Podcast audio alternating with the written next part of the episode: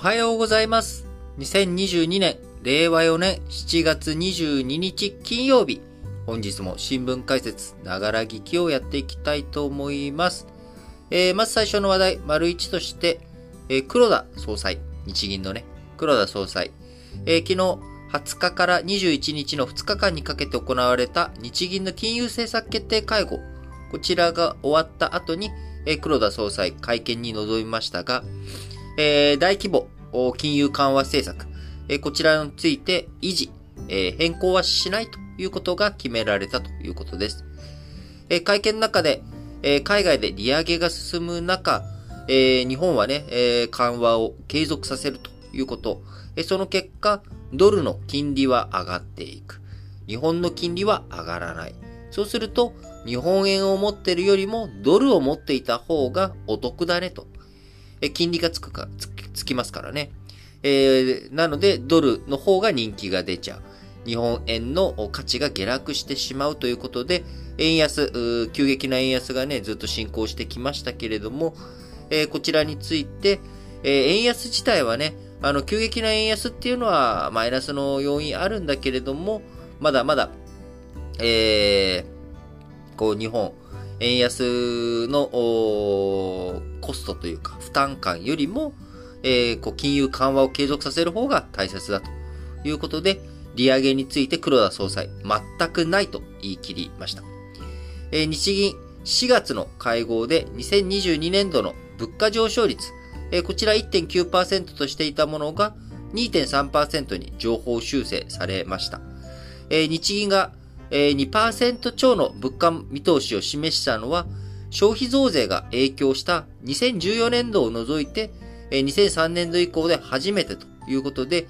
黒田総裁2%の物価上昇を目指すということをね、就任以来ずっと言ってきましたけれども、ついにそれが到達ということになりましたが、その目標を到達したけれども、まだまだ安定的なものではないということで、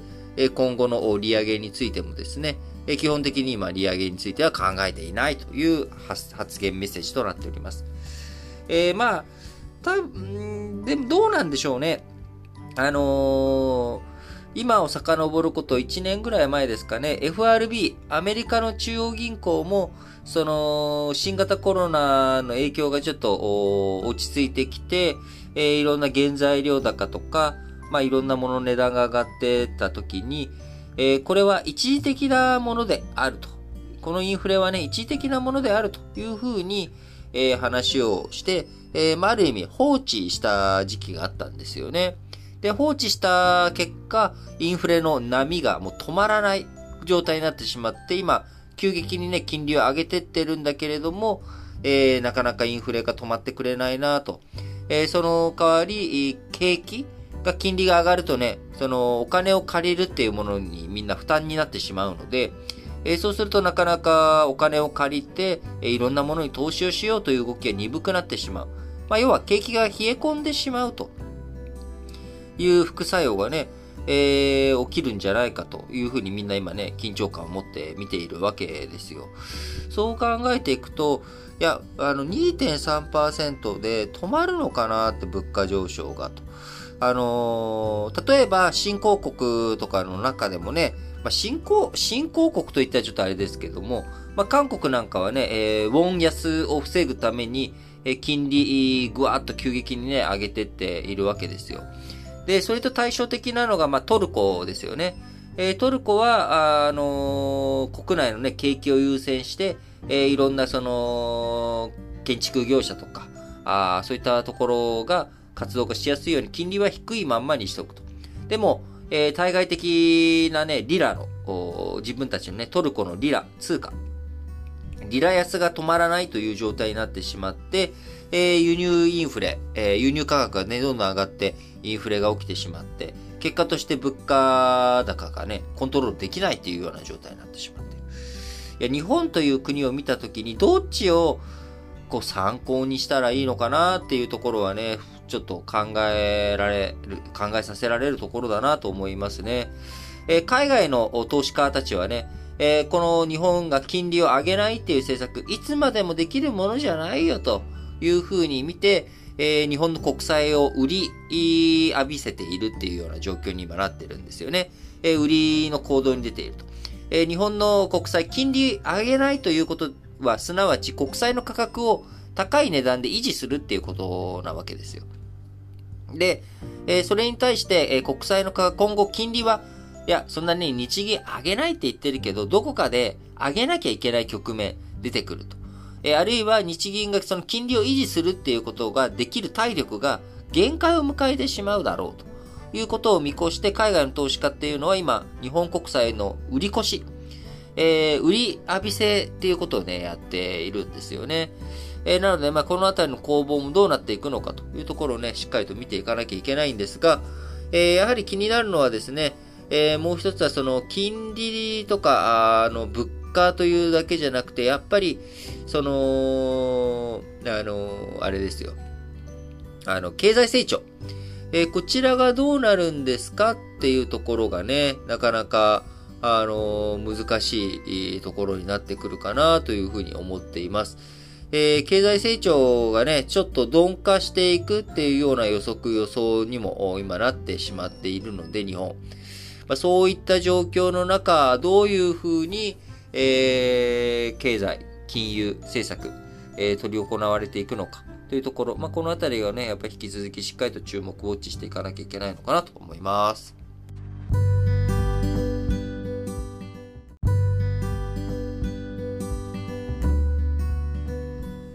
はい。それでは、丸2の話題としまして、イタリアのドラギ首相、えー、こちらがね、辞任の方向ということで、えー、ドラギ政権が崩壊ということになりました。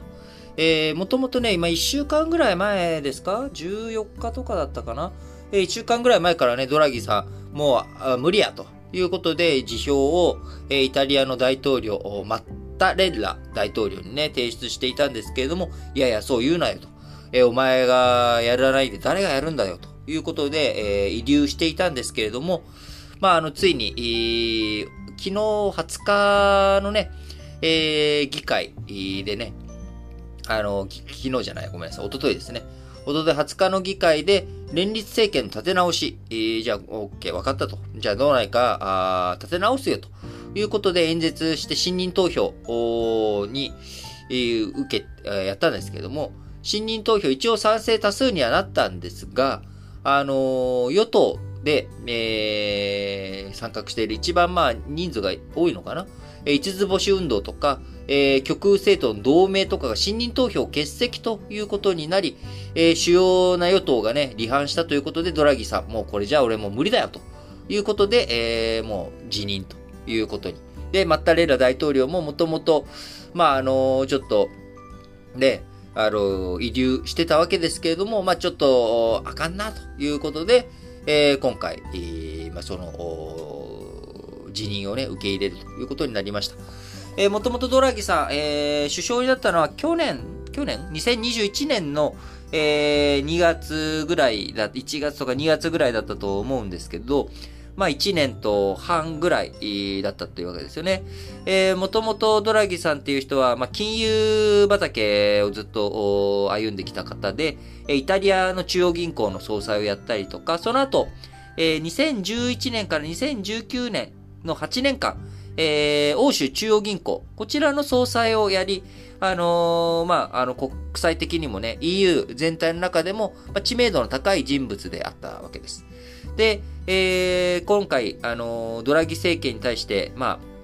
反旗を翻したというかね、離反した、えー、五つ星運動。この五つ星運動というのが、まあ、あの、イタリアの中のその、大衆迎合的なね、政策を進めている政党で、ドラギさんの前の首相をやっていたコンテさんっていう人は、この五つ星運動の、えー、党首、トップだった、トップの人だったわけです。えところがその五つ星運動の政策がうまくいかなくて、えー、もうじゃあコンテさんがね、えー、首相を辞めるよという中で、じゃあ誰次の首相にしようかっていう中で、あの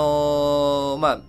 その、国民的にも人気があって、知名度があって、国際的にも押し出しが効く人物ということで、えー、ドラギさんにね、白羽の矢が立ったわけなんですが、やっぱりその、イタリアという国の政局、政治というものは、本当にもう、あの、少数政党の乱立っていうような状態になっちゃっているんですよね。で、その中でどこか、あ一つの政党が強いっていうわけじゃない、ないんですけれども、その結果ね、なかなか、こう、政策が一致団結がしづらいということになってしまっていると。で、翻って我が国日本を見てみると、まあ今ね、いろんな問題が噴出しておりますけれども、え自民党という中を見たときに、その自民党という組織の中に、こう、みんな分かれてるというか、結構意見の違う人たちがたくさんいるんですよね。自民党って。でも、選挙になった時には自民党として一枚岩で、え、ぶつかりに行く、え、やるっていうところ。ここが、まあ、日本の政治の、まあ、特徴ですよね。まあ、あの、いいよ、それがいいのか悪いのかっていうのは置いといて、えー、自民党という政党しか選択肢がないんだけれども、その自民党の中に結構いろんな多数、多様な意見が内包されていて、結果として、えー、政治の安定、えー、政策の遂行ができているっていうのが、まあ、日本の構造だなっていうのをね、えー、その、イタリアの政局を見るとね、えー、本当にそう感じますね。なので、まあ、ドラギさん、あある意味壊れて首相職に、えー、去年ついたわけですけれども、まあ、やっぱりそこの後、まあ、国際的な今、ウクライナの情勢とか、あの、新興国支援とか、あその、なんだ、あのー、原材料とか穀物価格が高くなっていくっていう状況の中、あイタリアとしてもね、国際的な支援を進めなければいけない。え、アフリカ諸国との連携とかをやっていかなきゃいけない。え、EU や G7 の中での取り組みにも参画していかなきゃいけないということで、えー、五つ星運動の人たちからしたら、まあ、大衆をね、大切にしろと。自国民を大切にしろと。えー、その中でなんかまあばらまき的な政策とかね、そういったことを推進してほしいけど、なかなかドラギさんが、その、いや、対外的なことも大切だよと。近所付き合いってのも大切だよね。っていうことで、えー、なかなか自分たちの政策が推進できないということで、五つ星運動が、あの、まあ、離反。で、極右政党についてもね、えー、その、いや、あのー、国際的なことより国内だろうと。EU なんかよりも自分たちのこと考えようぜ。みたいなことでね。まあ僕的には周り巡って、えー、国際社会のこととか周りのことを考えるっていうのがね、自分たちのためになるというふうに思うんですが、えー、なかなかそういうふうに一枚岩になれない、えー、イタリア。で、まあ、それも全部、今のね、えー、このまんまの政治体制、政治状況だったら話は変わらんということで、えー、マッタレーラ大統領、えー、議会をね、解散するということで、えー、この秋にも前倒し総選挙を実施し、えー、やっていこうということです。その間、えー、前倒し総選挙が開始されるまでの間、えドラギ、イタリア首相、ね、新政権発足まで暫定政権を率いるということになりますが、えーまあ、この結果ね、えー、国際利回り、えー、国債の利回りが、イタリア国債の利回りがね、えー、急上昇ということで、えー、やっぱりこう政治が不安定になるとね、えー、国債の価格とかもこう下がっていく、金利が上がるとかっていうことにもなっちゃうので、えー、日本、まあ、今、あのー、さっきね、丸一で黒田総裁、えー、政策、金融政策の、えー、維持という話をしましたけれども、やっぱりそこには日本の政治の安定というものが寄与しているんだなっていうところはね、感じさせられますね。さはさりながら、その政治の安定の一方で、こう、やっぱり閉塞感漂ってしまうとか、まあ、どこにどうしたって変わりようがないじゃないかとかね、えー、そういった部分も出てきてしまう弊害もありますので、まあ、どっちがいいとか悪いとかではないわけですけれども、えー、日本という国の政治、政局の特徴というものを、まあ、このイタリアとかね、他の国の動きっていうのを見ると、あ、なんかちょっと、見えてくるものがあるなと思ってご紹介しました。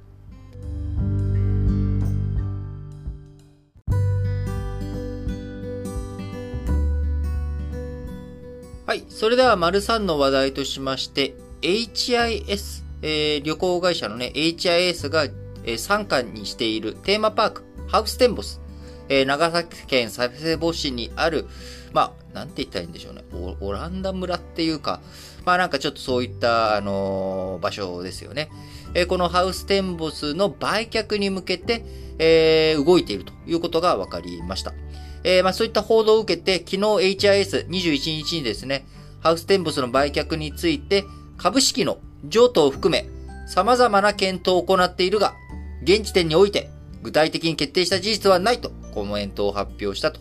いうことですが、まあ、あの、ハウステンボスね、えー、2010年かな？えー、2010年に HIS 買収をして、もともとあんまりその集客とかにね、うまくできてたわけじゃなくて、わけじゃないんですよね、ハウステンボス。僕が、実はハウステンボス行ったことがあってですね、2010、あ、2000年。あのー、まあ、僕が高校生の時に修学旅行で行ったんですよ。あの、僕の高校修学旅行は北九州で、えー、その長崎でね、その平和の尊さとか、えー、まあ、あのその海外との交流とか、まあ、こういったことを学びましょうっていうのが、えー、週、週で、まあ、そのあたり周辺で、まあ、福岡県、えー、太宰府とかね、えー、熊本で阿蘇山とか、えー、熊本城を見たりとか、まあ、そういった一連の工程の中で、まあ、中心が長崎だったんですよね。で、その、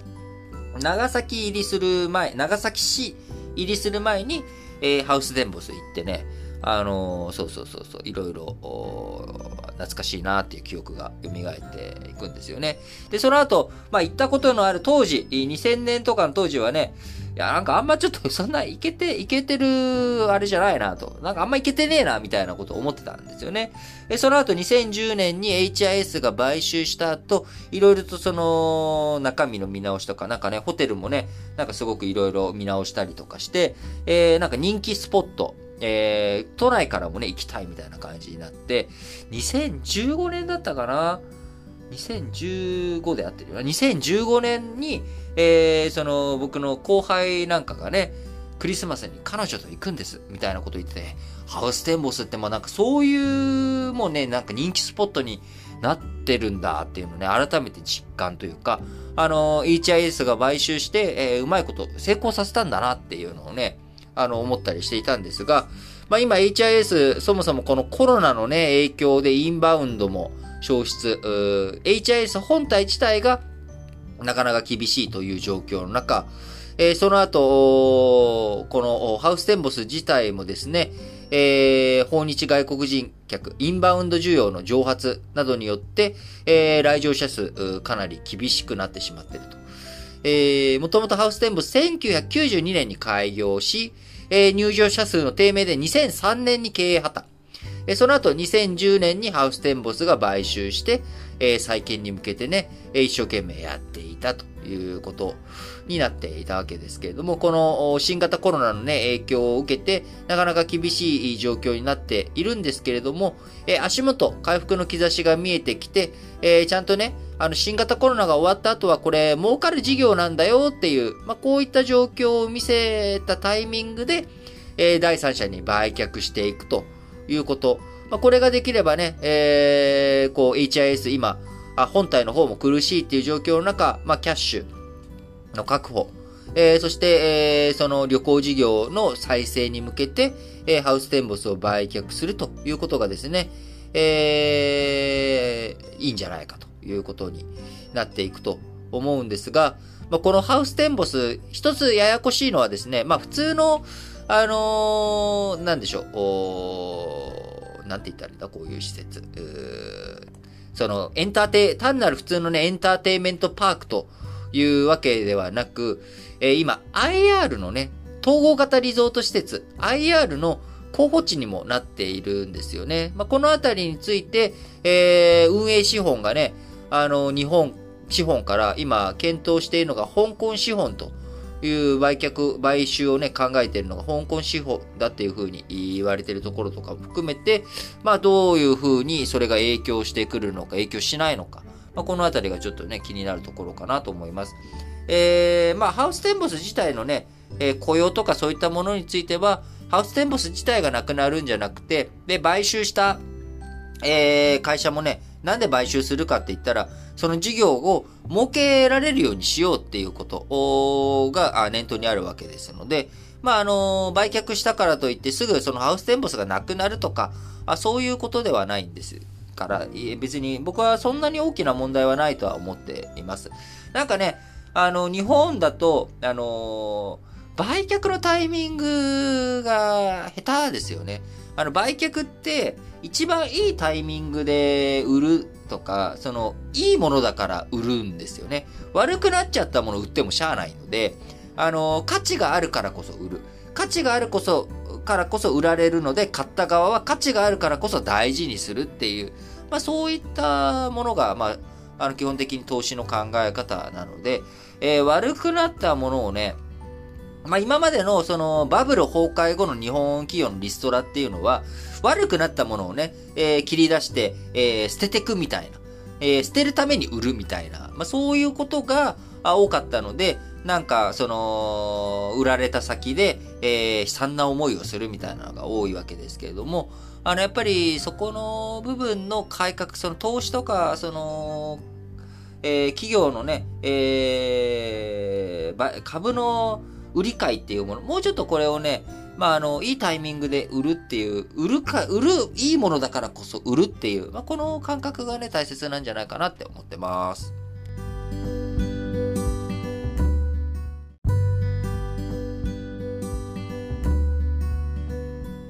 はい。それでは、丸4としまして、えー、マイクロソフト社のね、Teams、え、ビジネスチャットアプリ Teams の通信障害、えー、こちらが起きてね、世界各地で、え、数時間接続しにくい状態が続いたということです。え、マイクロソフト社によりますと、Teams の利用者、え、月2億7000万人超ということで、え、新型コロナウイルス感染拡大により、え、在宅勤務が広がったことから、まあ、オンライン会議、え、とかね、日頃のえ、チャットのやり取りとか、まあ、こういったものに活用されているわけですけれども、えー、2021年のアプリダウンロード数は1億4100万件で、えー、Zoom、Google Meet、えー、などに次いでビジネス用アプリでは4番目に多かったという内容の代物になっておりますが、えー、今回ね、障害が発生されてしまったということで、えー、みんなね、非常につながりづらくなってしまったというところですが、やっぱりこういったツール、世界的なね、大規模なツールを使っているっていうところになると、まあ、やっぱりこういったことっていうのは起きえますよね。まあ、しゃあないと思うんですよ。なので、やっぱりその複数の、こう、サブ、赤、サブツールを用意しとくっていうオルタナイティブなね、ちゃんと、こう、代替手段を用意しとくっていうのが大切ですよね。え何か障害が起きた時に、えー、他のコミュニケーション手段を持っとくっていうのは僕は大切だと思うんですよね。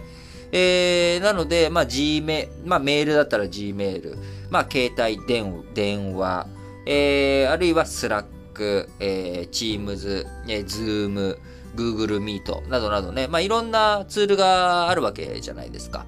なので、それを、まあ、こう、うまく、えー、何かあった時、パッパッパッと切り替えていくとか、普段の、えー、こう、やり取りしているものが使えなくなった時に、どういうふうに迂回して、えー、コミュニケーション取ることができるかというところ。まあ、社外の人とはね、なかなかそういうの難しいかもしれないですけれども、えー社内においては、やっぱりそういったその緊急連絡網的なもののね、二層化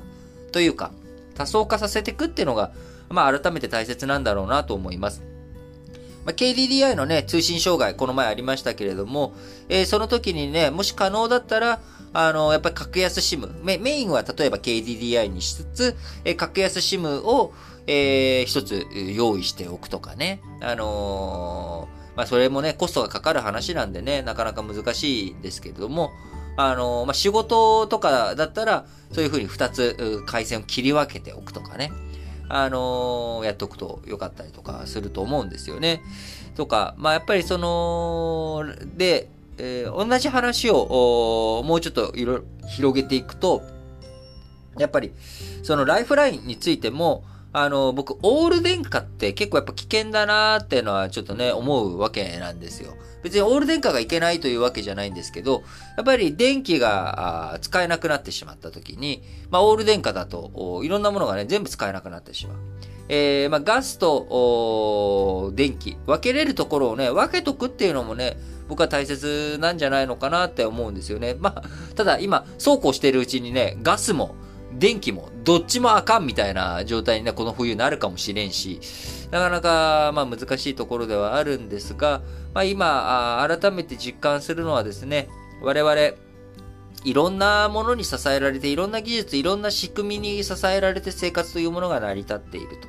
で、その中で、えどういうふうに依存しすぎないようにするかですよね。えきちんと、えいろんなものに代替手段があるということが大切だなと思います。えー、昔僕が住んでいたところはね、あのー、電車の路線が1本しかなくて、えー、1本しかなくてっていうのが当たり前だと思うんですけど、あのー、電車がね、止まってしまうと、脱出路がないと。えー、脱出のしようがない。えー、会社に行けない。まあ、会社、そういう時はもう会社に行かなくて、えー、いいっていうような雰囲気の時代でもなかったんですよね、今みたいに。今だったらね、在宅勤務にしますみたいな電車がもう動かなくなっちゃったんで、って言えるわけですけれども、まあなんかそういったことの経験がやっぱ複数路線使えるところの方がいいよなとかね、なんか、あの、こう、やっぱりそういう逃げ道を用意しておくとかね、他の手段を用意しておくっていうのは大切ですよね。そしてそれをキャリアとかね、そういったところまで向けていくと、やっぱり自分のその一本足打法じゃなくて、いろんなところに学んでいく姿勢、そしてえー、今、現状自分がね、食っている技術だけじゃなくて、それが将来どうなってもいいように他の技術をまた学んでいくとか、そういった姿勢、えー、これが大切だなっていうのをね、改めてこの Teams の通信障害、えー、このニュースを受けて、え感じた次第でございます。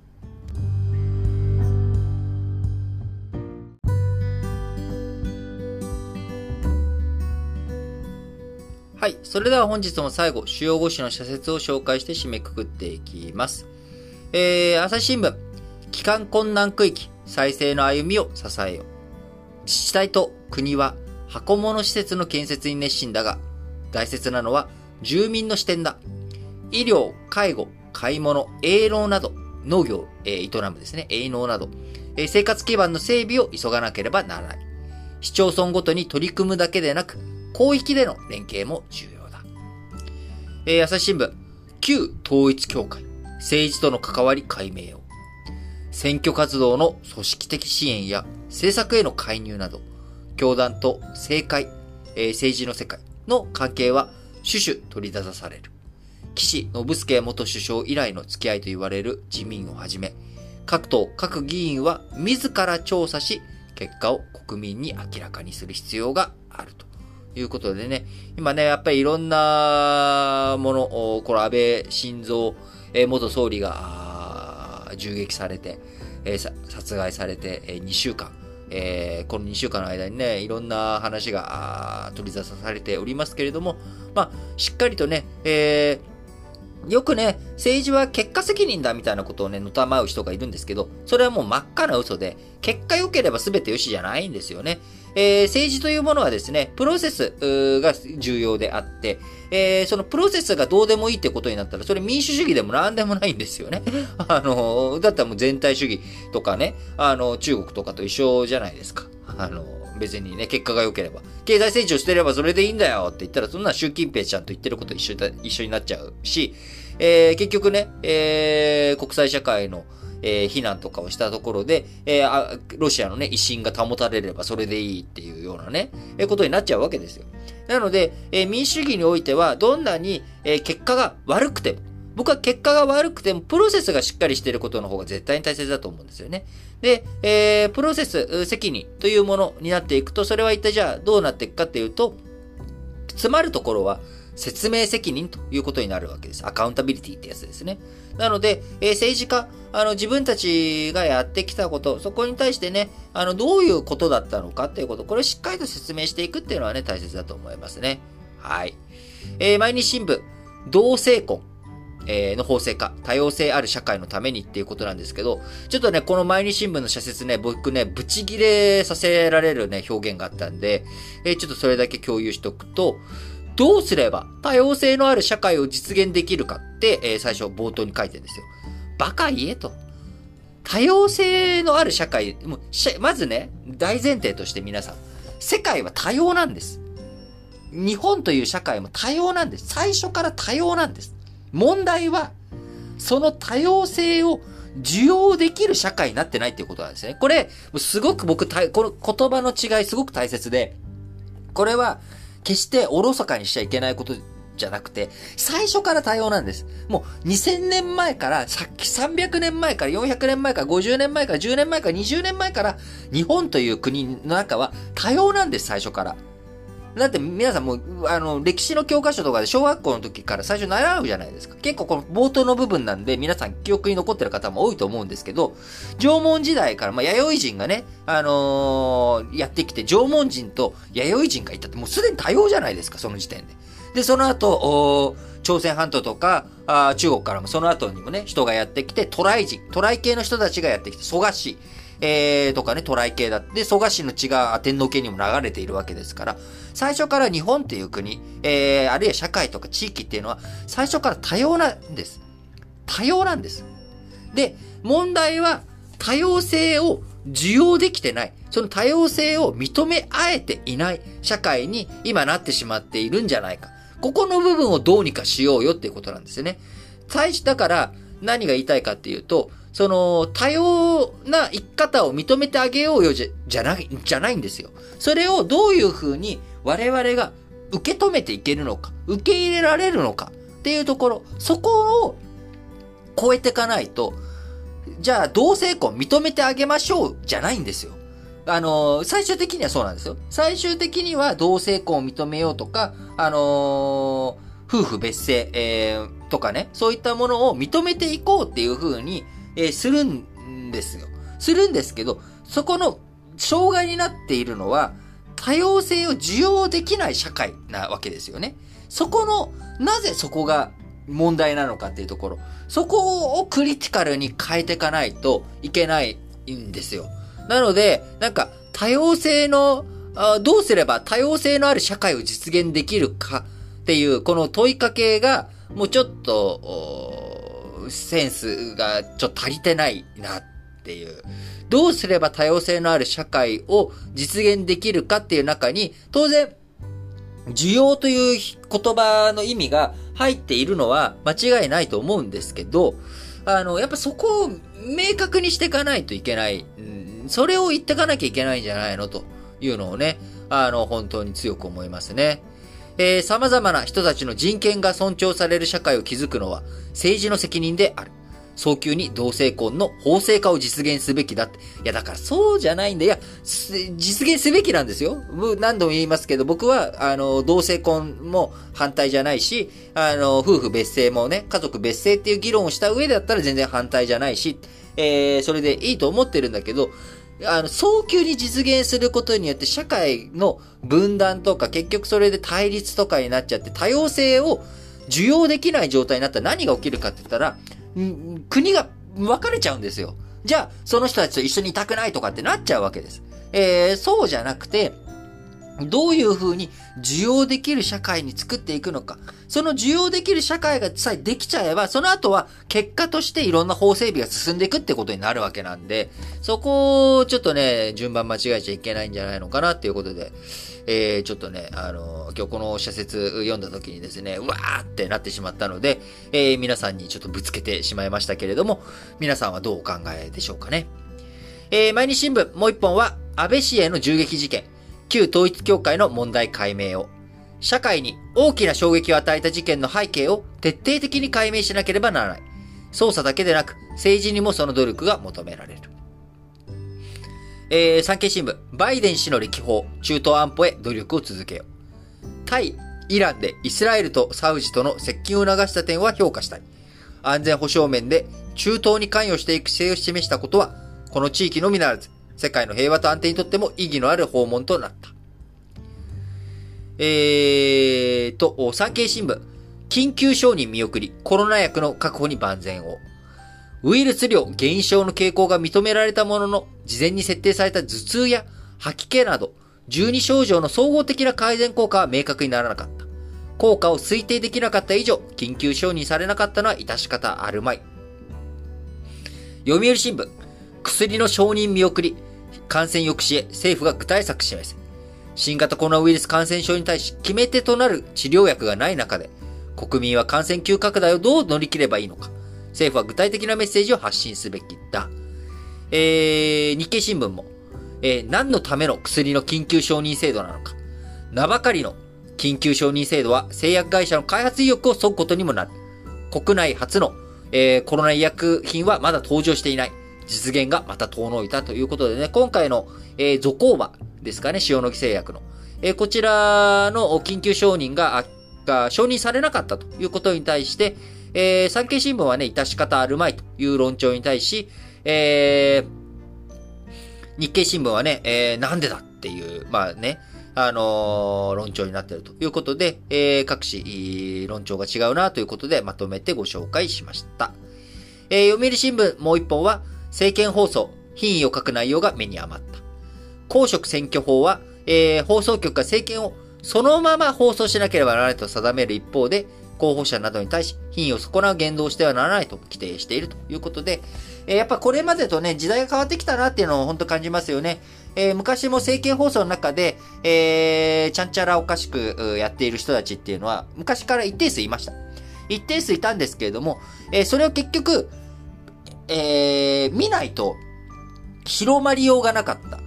その場にたまたま居合わせた人が後からなんか面白いことやってたぜ、みたいなことにしかならなくて、拡散力がなかったんですよね。ところが今は他の部分で、えー、YouTube とかですね、他の手段で個人が拡散することができる。で、さらに、そこから、あ、こいつらなんか面白いことなんかやってるぞと。じゃあ政見放送を見てみるかみたいなね。こういうルートができたことによって、えー、政見放送の価値が高まったというか、選挙にさえ出れば、政見放送、公共のね、えー、電波を使って、えー、テレビで、えー、自分の意見とか自分のものが、話ができるっていう、まあ、こういった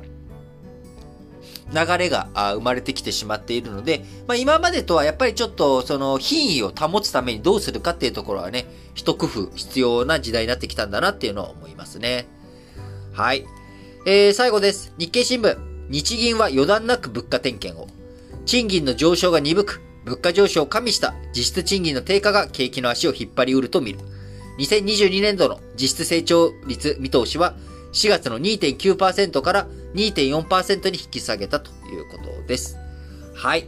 ということで、皆さん本日も新聞解説ながら聞きをお聞きいただきありがとうございます。えー、やっぱりね、週4日ですとあっという間に金曜日ということになりますね、平日が。えー、なので、まあ、この後、土日の2日間で、また月曜日からということでね、えー、1週間が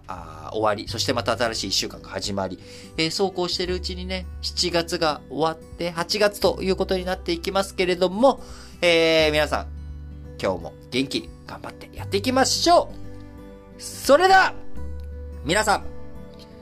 今日も元気に、いってらっしゃい！